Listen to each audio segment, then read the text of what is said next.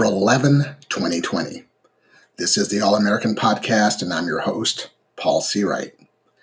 Today, I want to talk to you about the return to homesteading and starting your own medicinal garden. This is a great trend that is growing in popularity and a great way to take your health into your own hands. This podcast, of course, celebrates America and its traditions, two of which are individual liberty and self sufficiency. While the progressives of America seek to change our traditions and way of life in pursuit of a socialized system of central authority and public dependency, a large number of people are becoming ever more fed up with this horrible trend. And I'm happy to say that it looks like a good portion of Generation Z, not all of them, of course, but a good portion of them, of Generation Z, the youngest generation, they are up and coming conservatives or libertarians, and this is an excellent trend. They see their socialist and Marxist millennial predecessors and the institutions pushing the absurd doctrine of political correctness.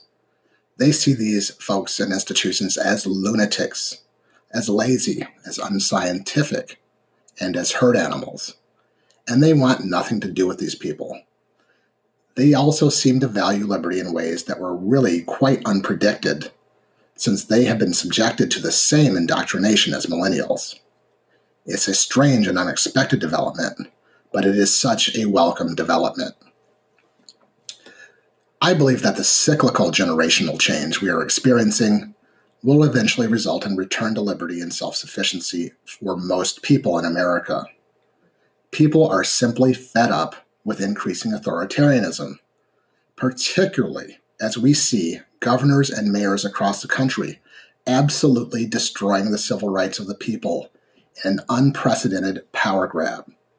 This sucker is getting wound up way too tightly, and it's about to pop. And when it does, watch out. Our society is going to be completely reset. And it may be a painful process, but it is a good thing.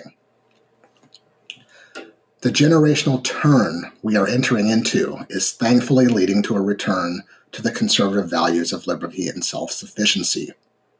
A move towards self sufficiency is becoming accompanied by a move towards homesteading. Homesteading has become extraordinarily popular in the last five years, as a new breed of liberty minded individuals have fled and continue to flee, in droves, I might add, the control grid of major population centers to reclaim their freedom and independence. They are tired and fed up with a system prevalent in the big cities that seeks to control and dominate the individual and destroy traditional values. The liberty minded are saying enough of this and are moving out. This is really quite exciting, and we should support those looking to become more self reliant. Those who move out to become more self reliant are more likely to support politicians that stand for freedom, and this helps all of us. They are likely to reject the pathetic nanny state style of governance that seeks to dominate and control the individual. I want you all to remember this. If you aspire to be free and you move to claim your plot of land out in the country somewhere to become more self reliant, and then you decide to vote for progressive politicians, know this the freedom from rules, regulations, and taxes you are seeking will be utterly destroyed, quickly and completely. It continues to blow my mind that people never seem to make this connection. Voting for a liberal is voting against individual liberty, plain and simple. You will not be permitted to be self sufficient. You will be forced into the grid and into the matrix of rules, regulations, and high taxes. Homesteading is the ultimate in self sufficiency. Don't ruin it by voting for those who want to force you back into dependency. It's really clear to me that for the near term, the cities are completely lost to a socialist collectivist mindset where people believe in submitting to authority for some perceived greater good. By necessity, to have a more centralized authoritarian system, these population centers crush our individual liberties to force cultural and soon enough economic Marxism on we the people. So if you value your freedom, you pretty much have to leave to a more rural area to find it. Ideally, to a red state that doesn't have too many big cities. The masses that live in the cities are way too brainwashed by the now nearly useless education system. Brainwashed to worship centralized political control and to embrace collectivism to the detriment of every single free man and woman in the country. Thus, the homesteading movement has been reborn. So, what exactly is homesteading? Well, in the original sense, homesteading is how the Western United States was settled by Americans moving into the Western territories and establishing remote, self sufficient homes far away from the population centers in the eastern part of the country. The people who settled these lands had to provide for nearly everything themselves, from food and medical care to self defense, because there were no markets, there were no doctors, and there were no smiths. They were only few and far between until towns started to slowly emerge where homesteaders would be in somewhat close proximity. It was a challenging existence, but an exhilarating one for many who took on the challenge of settling the West. It required toughness and a fierce spirit of independence to be on one's own, far away in unfamiliar lands, facing the uncertainties of life without any support system anywhere nearby. So now we have a modern homesteading movement, which is in many ways emulating the movement of the 1800s. Of course, it won't be as challenging as it was back then, but in some ways, it's tougher than a lot of people think. In the modern sense, homesteading is a movement whereby urban dwellers are leaving the cities to settle in more rural areas to establish a self sufficient lifestyle, which includes providing for their own food. And we see, of course, there are many who have their own livestock and chickens, and of course, they all pretty much have fruit and vegetable gardens. They're providing for their own electricity in many cases using solar or wind power. And they have their own water supply that they manage with wells and pumps and filters. It also often means homeschooling children, getting them away from the indoctrination plantation that is the public school system and the urban education complex.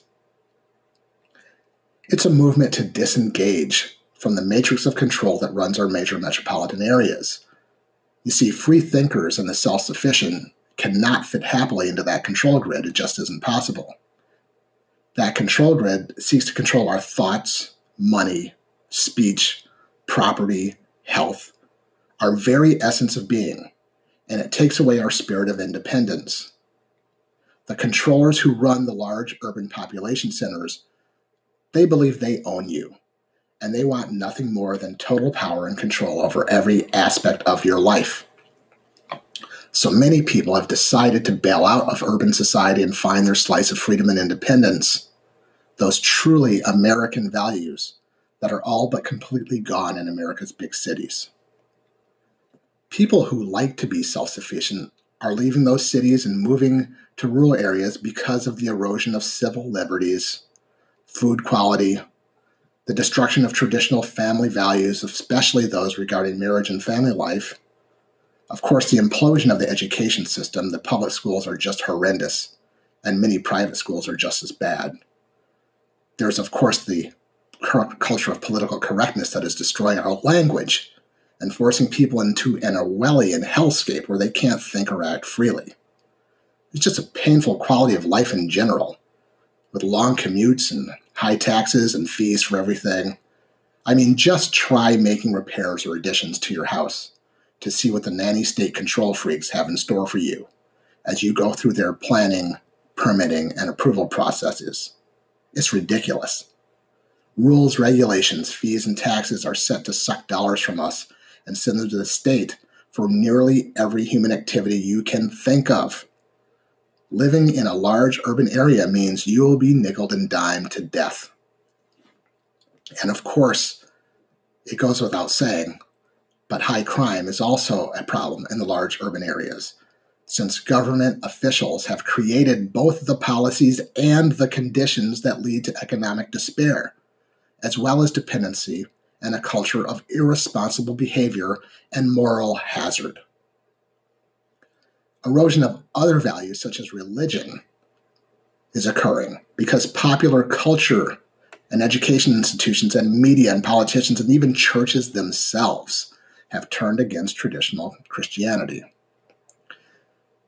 People of the Christian faith, I just have to, to speak to this for a minute. People of the Christian faith are often told that they are racist, misogynist, hateful people, while other religions, no matter what their traditions or teachings are, get a total pass. This is interesting because 65% of Americans, the overwhelming majority, consider themselves to be Christian. So why all the hate? But as soon as any church in question becomes apostate, popular culture education institutions, media, and politicians seem to embrace it, leading to the destruction of the church and its values. Other religions get to hold their values without challenge, however. As an interesting footnote, in 1990, think about this in the year 1990, 85% of Americans considered themselves to be Christians. So the agenda to destroy Christianity and traditional values in America, it's clearly working. Urban governments openly sanction public displays of perversion and debauchery, while traditional religious displays, when celebrated in our culture, are now spit on. So, the typical profile of a homesteader is someone seeking freedom, independence, self sufficiency, peace, and in many ways a return to those beautiful values and traditions that were once the cornerstones of America. An America that is all but lost if you live in a major metropolitan area. Whether you are moving onto a rural piece of land and remote piece of property or merely setting up a suburban or exurban modern homestead, one of the easiest things you can do to claim your independence is to start growing medicinal plants. And I really want to speak to this for a minute because I think this is such an easy way for people to get started on that journey to self sufficiency. Planting a medicinal garden is just, is just a fantastic first step to becoming more self reliant.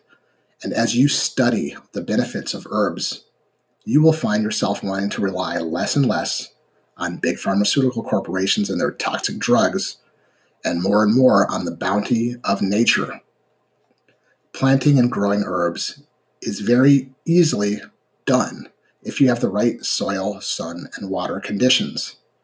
It is not nearly as challenging as raising your own food or managing livestock, so it's a, really a good place to start if you're searching for ways to become more self sufficient. Medicinal herbs can be used in a couple major ways that you should learn how to exploit. Now, of course, the most obvious thing is in your own cooking because they'll add some incredible flavors as well as providing you with health benefits. But there's also the use of making tinctures or health tonics from them. Tinctures typically use alcohol as a solvent to draw out the medicinal properties of a plant, and these tinctures can be powerful antibiotics or antivirals if you learn how to process and use them properly. I strongly recommend that everyone pick up the book Herbal Antibiotics by Stephen Harrod Buhner, B U H N E R. This is an excellent book, and it will teach you how to make so many tinctures it will blow your mind. It will also tell you what they're good for treating, and each chapter on each herb has a, a, a plethora of information about the conditions that these tinctures can treat. Health tonics are another great way to use herbs from your garden. And Master Tonic is one of my favorites. I generally make this about four times per year and use it as needed as we're going into cold and flu season. And I just want to tell you something. I never get the flu. I don't take the flu shot, but I haven't had the flu since the military forced me to take one a couple decades ago. So, Master Tonic is a fantastic mixture that can treat cold and flu or help prevent it, and it only has seven ingredients. All of these ingredients you can make or grow on your own. The first of which is apple cider vinegar. You can learn how to make apple cider vinegar on your own. And if you have your own apple tree, that's even better. But here are the seven ingredients apple cider vinegar, garlic, onion, hot peppers. I personally prefer serrano peppers or habanero peppers, but you can use Anaheim or jalapeno, or whatever. Horseradish root, ginger, and turmeric root. That's it. So here, here's what you do you take a jar of at least one quart and fill that jar three quarters full with equal amounts of chopped garlic, onion, and hot peppers, chopped as finely as you can, and grated horseradish root, ginger root, and turmeric root. Then you just fill that jar up to the top with apple cider vinegar and close it tightly. You let this sit in a cool, dark place for two weeks while shaking the mixture once or twice per day, 30 seconds to a minute each time.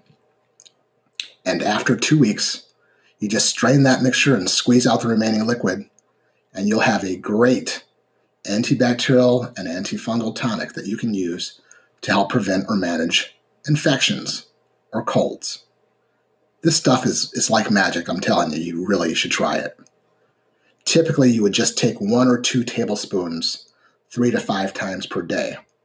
I found this to be quite effective. And by the way, it also does make a great um, hot sauce similar to Tabasco that you can use on pizza or food or whatever. It's really it's really pretty tasty.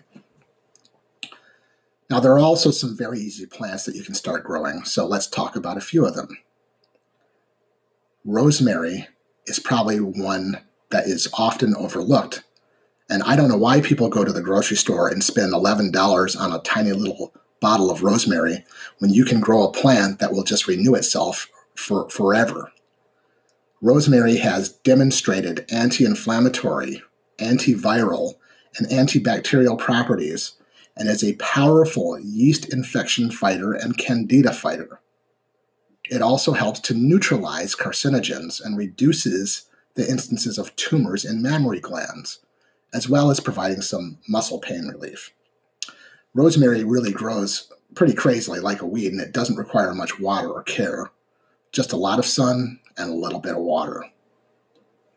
Oregano. Oregano has strong antibacterial and antifungal properties as well. It is also anti inflammatory and antioxidant and antiparasitic. And it has been proven to kill methicillin resistant Staphylococcus aureus. And I'll tell you this too oregano essential oil, oregano oil, um, something that you can pick up in the stores and health food stores or vitamin shops. And it is fantastic for treating illnesses and infections. Then, of course, there's thyme. Thyme is typically used to aid in respiratory and digestive issues and has demonstrated effectiveness in dealing with asthma and bronchitis and even whooping cough.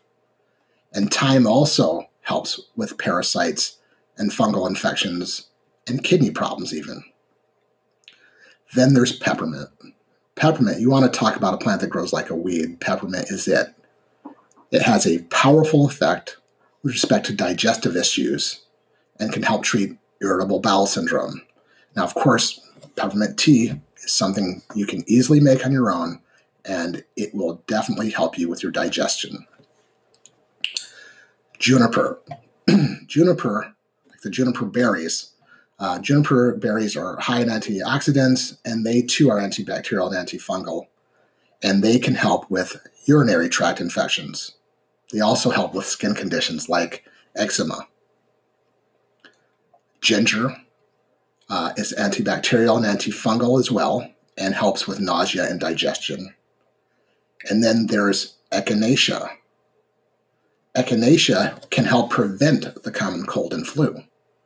It helps boost the immune system, and if you're not allergic to ragweed, you can use echinacea. It also can be used to treat infections and snake bites and diphtheria and strep throat, even. It's a pretty miraculous plant garlic. Garlic can help with high blood pressure and is known to help prevent several different types of cancer. And then finally, there's onion. Onion can help regulate your blood sugar and reduce inflammation while also serving as a natural antibiotic. So these are a few quite easy things that you can grow on your own. And there are a wealth of benefits to these herbs and plants. And I've only listed a few. I strongly recommend you purchase that herbal antibiotics book I mentioned and see what was right for you and what can help you. Raising your own herb garden on your own rural or even urban homestead is a great step in the direction of self sufficiency. So I hope everyone embraces this concept and starts to reduce their dependence on the institutions and the systems that so badly want us dependent on them. There are several books which will teach you how to use medicinal herbs, and of course, online resources are abundant as well.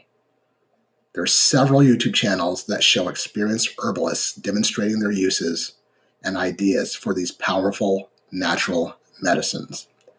I encourage you to start learning how to incorporate these wonderful herbs into your increasingly self sufficient lifestyle. You have nothing to lose and everything to gain. And with that, I'll leave you with your quote of the day, and it comes from Henry David Thoreau. A man may esteem himself happy when that which is his food is also his medicine. Thank you and good night.